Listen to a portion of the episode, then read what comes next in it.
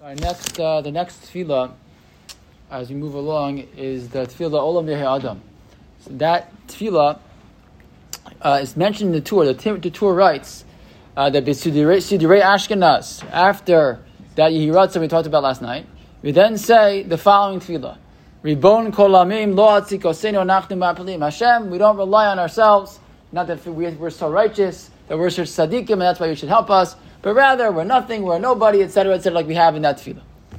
Um, and the Rama also writes you should say that same tefillah. However, that's not how the tefillah begins. How does it, when we read the tefillah, how does it start? It starts with the words La'olam adam shemayim v'gale. A person should always be a yerei shemayim, whether you're in public, in private, etc. So where, where, does that come from?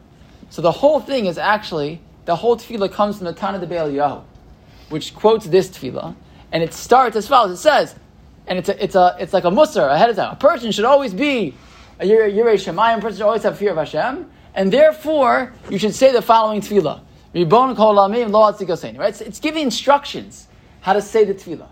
So the question is, Rishwab asked this question. So why do we say the instructions? Before we say the just say the tefillah, won't call him. That's what that's what the Tanakh is telling me to do. Say this tefillah. Why give the instructions, laolam yehi adam, etc.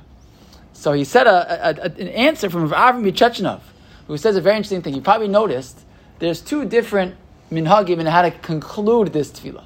Some say what many of us say, Baruch Hashem mekadesh Shemcha barabim, right? And some say Baruch mekadesh Shemo barabim without saying Hashem's name. It's a machlokes. Why? Because this this bracha is not in the Gemara. It comes from this town of the Be'el So some have a say, say you shouldn't say Hashem's name when you're saying a bracha that isn't in the Gemara. So it becomes basically a safek brachos. Right? It's not clear if you say the bracha or not. So what do you do if you're in a situation you don't know if you should say a bracha or not? What do you do? You read the whole medrash basically as I'm learning it. Right? The medrash says the Tana Beleo says uh, a person should always, and therefore you should say the following tefillah, and you read the tefillah not as a tefillah but as learning.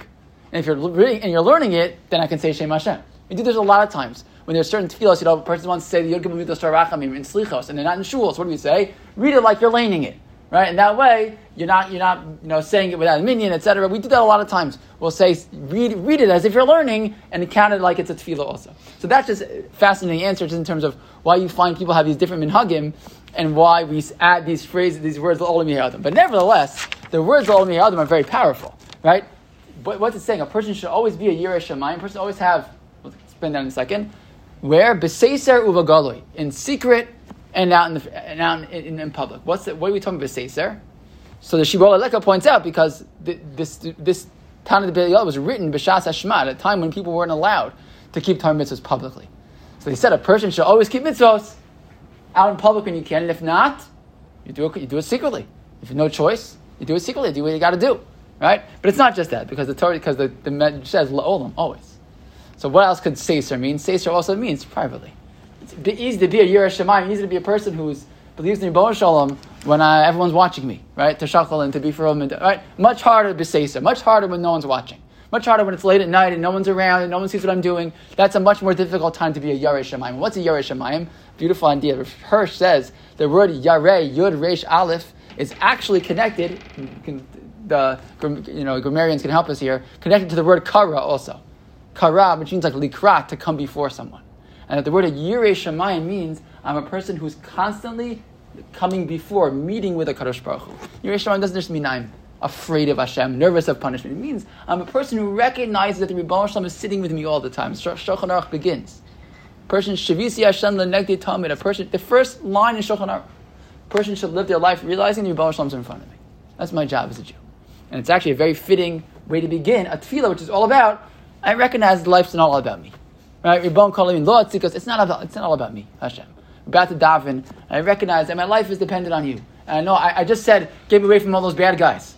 Shachin ra, chaver ra. But I recognize I'm not so I'm, I'm not so great either.